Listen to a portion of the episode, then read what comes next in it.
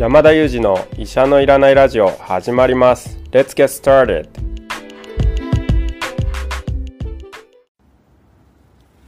この番組はニューヨーク在住の医師山田裕二先生に健康にまつわる情報を質問し医者のいらない状態を医者と一緒に実現しようという矛盾した番組です。進行役は新里百合子が務めます聞きたいテーマや質問はウェブマガジンミモレでの山田裕二先生の連載コーナーへお寄せください。感想は「ハッシュタグ医者のいらないラジオ」でツイッターでつぶやいていただければと思います。本日もよろしくお願いいたします。お願いします。お願いします。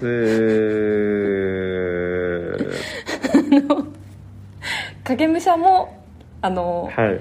バリエーションを出しそうですね。い始ろんめたなバリエーション影武者を すごいですね。もう無限に。そうですね。はい。もうでもこの数の奥が深すぎて、うんはいはいはい私もちょっとよくわからないんですけれど、はい。やっぱりでもいろいろあるんでしょうね。いろいろというと。きっとうん臼井さんの中には「今日はこの長さだ」とか「今日は消すぞ」とか やっぱりなんかいろいろあるんじゃないかなと思ってますけど。そのうちなんかこう音程をねちょっと変えたりとかしてそうですね。高音数とかが出てくるんですかね最初からちょっとね確かに、はい。アナウンスの音をこう上にしたりとか。裏声数みたいな。裏声にしたりいよいよ苦しくなっていろいろやりだすんでしょうかね。楽しみですね。ですね。はい。そんな今日はですねあの最近私ツイッターをさせていただくようになりまして。あの名物ツイッターですね 先生があのいろいろコメントくださるので、はい。すごく皆さんに見ていただいておかげさまでとっても楽しくしているんですけれどもそんな中でですねあのリスナーの方からいろいろなリクエストも直接いただけるようになりまして、はい。あの前回片付けの放送された時に、はい。山田先生の頭の中ってどうなってるんだろうとかあの思考は割と頭の中はすっきりしてるかもしれないみたいなお話があったのを受けて、先生の頭の中の整理方法具体的にイメージできるように深掘り希望です。というリクエストが来ているんですなるほど。ぜひぜひあの、はい。ちょっと先生の頭の中がよりどうなってるのかを具体的にちょっと言語化していただこうかななんて思ってるんですが。なるほど。はいこれはですね、あの私多分その本当に紙のノート世代なので、紙のノートみたいに、うん。その知識とか記憶を整理してるんですけども具体的には例えば、はいはい。こう自分の中で、うん。あのノートの頭のところに「コロナ」とか、はいはいはい。例えば「コービット」みたいな感じでタイトルがついていて、はいはいはい。でのその COVID の中にうんうん治療みたいなセクションがあって、はいはいはい。でこの治療っていうところにこれまで例えば、レムデシビルとか、パクスロビドみたいな治療薬が書いてあって、はい。でその治療薬がこのぐらいの効果ですみたいな論文を読むと、まあ、そこに数字も入ってたりするんですけはいはいはいはどこの下に例えば新しい治療薬がうん。開発されましたっていう論文を読んだ時に、はい他の例えば肺炎とかはい他の脳梗塞の引き出しっていうのは全く開かないんですね。でそのコロナっていうところを引き出しを開くと、うん。そこにはもうすでに治療っていうところはいにうん。レムデシビルとかパクスロビドって書いてあったなっていうのを思い出して、その下にですね新たに追記するんです。そのノートに追記して、あのあの新しい治療薬こういうものが登場しました、はいはい例えば治療薬 A が登場したら、はい。治療薬 A が登場して、なんか有効性は何パーセントだっていう論文の知見をこうザクッと取ってきてそこにこう書き足していく、まあ、そんなイメージで整理していてうん。それで書き足したらそのまましまうみたいな感じでこう整頓してってるっていうイメージですね。なのでノートを作って、ノートにこう追記していくっていうようなイメージで記憶を固めてっていると思いますし、新しいことをこう覚えるときに、はい。あそれまでに入れた知識ってどんなものだったかなっていうのをちょっと思い出しながら、うんそこに紐付けしてあげるなんていうような作業をして、はい。こううまくこうまとめていくっていう感じにしてますかね。ありがとうございます。あのこれすごいですね。今ノートみたいにはい。頭の中を整理されてるっていうことですね、でちょっとそれをまた再度復習として今私絵を描きながらはい。考えていたんですけど、まあ、 COVID だったら COVID、はい。でそこに治療があり。はい。でお薬のことがあり効果とか数字は頭に入れつつ、そして新しい治療薬のこう情報が入ってきたら、そこに追記するイメージなんですね。そうですね、あとは何かあこの知見が例えば間違いでしたって言ったら、そこを消しゴムで消すみたいなイメージでこう書き足したり消したりみたいなことを繰り返していて、なんかセットで出せるようにしてますし、新しい知識を加える時もこれまで知っていた知識って何だったかなっていうのをちょっと振り返りの作業みたいなのをしていてそれでこう昔の知識をまた思い出す訓練をしてこう長期記憶につなげているというか。そんな感じでなんか頭を整理したりだとかこう思い出し作業なんかをしたりしてるかなと思ってますね。なんかこうなかなかこう覚えられないっていう方い。らっしゃると思うんですよ、はい、例えば1回聞いても覚えられないって、私からすると当たり前だなと思っていて、1回2回で覚えられないことも100回繰り返してると絶対覚えるんですよ、なので多分その覚えられないっていう方は繰り返しが足りないだけなんですよ、でこの例えば新しい論文読んだ時も昔の薬のことをもう一度思い出してみるんですよ。で忘れてたらまた調べればいいんですよ。で調べてまた思い出して書き足すんですね。ちょ消えちゃってることってあるんですよ、こう日が経つとだんだんこう年季が入って太陽が当たってるうちにノートの文字が消えていくみたいな感じで消えちゃうこともあるんですけど薄れててもまた塗り重ねればすぐあのこう塗り重ねられるのでそんな感じで新しいものを覚える時にもあそういうところで自分が覚えてたことって何だったかなっていうのをちょっと思い出すことを癖にしてこう記憶を定着させるみたいなことは、まあ、常にしてるかなと思いますね。いや今ですねものすごく、はい、この一見取得が難しいように感じる山田イズムが一般の方も私も含めてに再現できるんじゃないかという期待が持てる説明をいただきました。これ合ってるか？確認してもいいですか？はい、はい、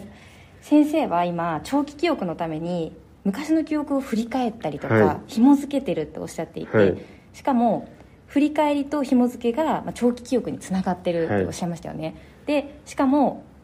覚えられないという方は繰り返しの数が足りないのではないかというふうにお話しされてましたよね、ということはあの何かを記憶する時には私たちがちょっと忘れがちになってしまうのはその情報にアクセスする回数がまず圧倒的に足りないのではないかということ、はい、で解決方法としてはもっとたくさん繰り返しその記憶にアクセスする。で何か関連した新しい情報が入った時には前に消えかかっていた情報にもう一回アクセスするみたいなイメージですよね、はい、そうですね、うんうんうん、でもう一つは、はい、意外とこれデータになってるかわからないんですけど、はい、結構ですねこう例えば、うん、不安とか、うんうんうん、そういう感情があると、はいはいなかなかこう記憶に定着しにくいっていうのがあってやっぱりなんかこう精神的に穏やかな時に、あの記憶はした方がいいのかなと思っていてあんまりこう感情がコントロールできない時に、覚えようとしても、なかなか覚えられないみたいなことがあるのかなと思うのと、もう一つは、なんかこうやっぱり関心があることってすぐ覚えるじゃないですか、例えば何でしたっけ好きなあ忘れてしまった。これも忘れてしまいましたけど、多分きっと関心がなかったんだろうなと思うんですけど、あの、うん、3人組の私の好きな歌手。ハンソンですね。関心がなかったことがあの今実証されてしまいましたがはい関心があるハンソンですね、はい、ハンソンのことだったら、はい、多分すぐ覚えられたと思うんですけど。もう私はですね長期記憶に入ってますから、はい、彼らの曲の歌詞一語一句が、はい、ハンソンは絶対忘れないと思うんですけど、やっぱりこう関心を持つっていうこと、も多分鍵を握ってるんだろうなとは思うんですけどあの、はい、なのでなかなかこう関心がないことってやっぱり覚えられない、例えば試験勉強で試験のためにやんなきゃいけないっていうことは、なかなか覚えられないんですけど、私の場合は例えば医学ってすごく関心があって面白いなって思うことなんで、なのであの繰り返しが少なくても覚えられるっていうところがあると思いますしハンソンは多分今日また覚えても、残念ながら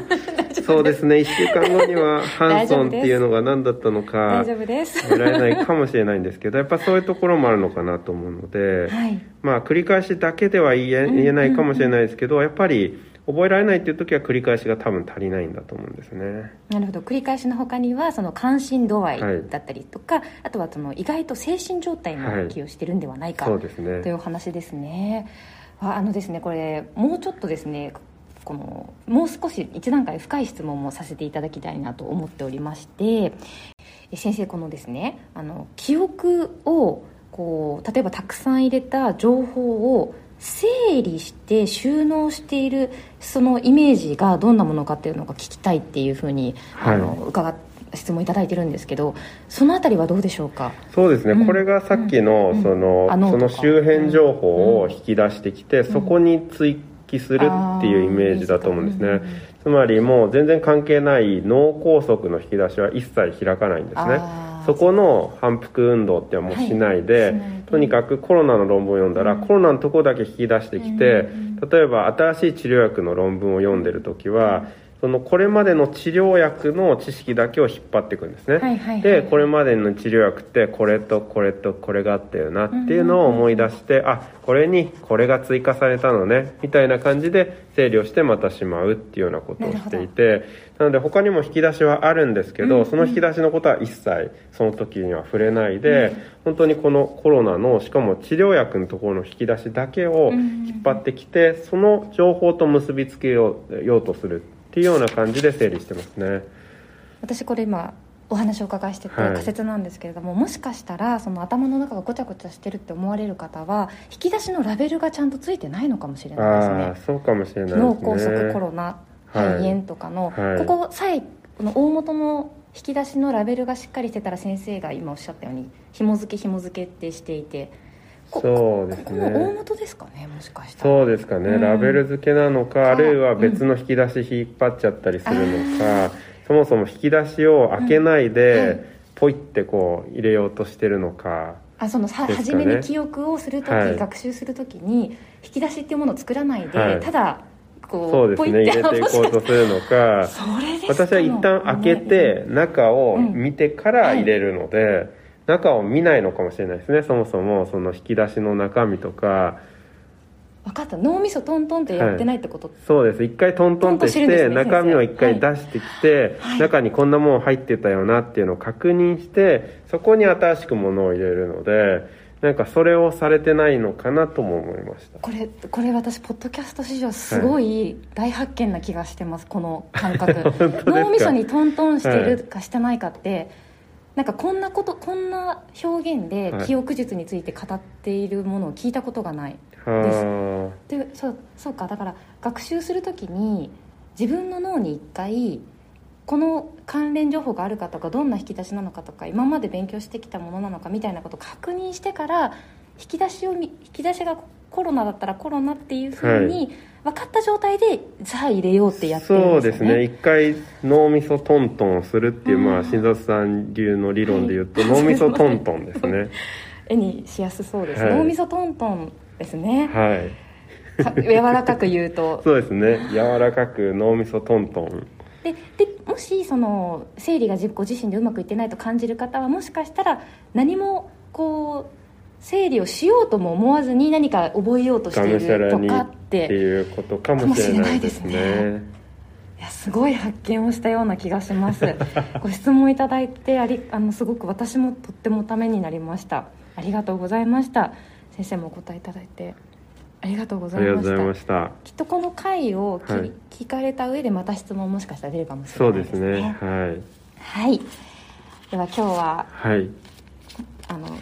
私の医者のいらないクイズを始めます。パチパチパチです、はい、今日もですね歌手カルチャー漫画から選んでいただいて、えー、一つ質問あ、クイズしていきたいと思います。今日は漫画でいこうと思います。わ、かりました、はい、えと先生はですね結構ドラえもんは割とはい、ご存知だったので。そうですね。もう伸び伸びた。ね。骨川すねを、ね、そうありがとうございます。なので、えっと、同じ作者の漫画のタイトルを当てていただこうかなと思っております、はい、えー、実は「ドラえもん」はですねお二人の漫画家さんが合作した作品ということはご存知でしたか？いやちょっと初耳ですね。そうなんですね。藤子不二雄先生って実は,、藤子不二雄 A さんと藤子 F 不二雄先生って。その噂聞いたことあります。あります、はいはい、本当なんですよ。ファクトなんですよ。なるほど。で、えっと、私が今から、えっと、お答えいただきたい漫画はですねその藤子不二雄 A 先生によって書かれた漫画でございます、はい、A 先生の方ですね。はい、F 先生じゃなくて。ではないんです。わかりました。で F 先生は「キテレツ大百科」とか書いてらっしゃって、ははは。ちょっと割と少年っぽい、はい。で藤子不二雄 A 先生で、はい。不気味な謎のセールスマンを主人公とした漫画です。ブラックユーモアが特徴当時の小中学生にも大人気でした。1999年にアニメ化されているのでもしかしたら少しはご覧になったのかもしれません。こここまででは全く。そうですね、今のところは全く。そうかえっといやこれしかヒントちょっと用意してなかったんですけど。ああなるほどなるほど、なんかうんうん。セールスマンって、はい。うん何でしたっけ？あの不気味なね。不気味なんですそれではい「あなたの心の隙間をお埋めします」っていう名詞をいつも持っていて心の隙間を埋めるんですか？そう。心の人間の闇にはい。こうつけ込んでこういろんな商品を売ったりとかサービスをして、はい。結局その人が毎回破滅するっていうちょっとブラックユーモアのある漫画アニメがあったんですね、はい。でちょっと笑い声が特徴で「おーほうほうほうほう」って毎回言言ったりするんですよね。あちょっと難しかったかな。いやーそれでも知ってそうですね。あじゃあもっとないかな、うん、でも「セールスマン」っていうああはいはいはいはいわかりました。なるほど。それは知ってますね、はいあよかった。はい、ただそのアニメは正直なところはい。見たことはないですけど、はい。タイトルは知ってましたそれ。よかったです。わかりました。ではタイトルをどうぞ「笑うセールスマン」正解です。やったー。100点ですね。すごいすごい。嬉しいです。確かにはい。そんなんありましたね。はい。よかったですでも、はい、ただ中身を知らなかったので、その不気味さとか、ブラックユーモアとか、はい。そういうことは知らなかったですあけど。の顔とかそのタイトルと顔はなんとなく顔わかりますね。変な目のはい、うん。はい。その感じはわか感じりました。はわかりました、はい。よかったです正解にたどり着くことができるクイズを出すことができて今日は感無量でござい今日もます100点いただきました。もし番組気に入っていただけた方はぜひぜひチャンネルフォローしていただければと思います。先生今日もありがとうございました。ありがとうございました。今日も残念ながらちょっと臼井さんがいらっしゃらないので2人でお届けしました。Thank you for listening and see you next time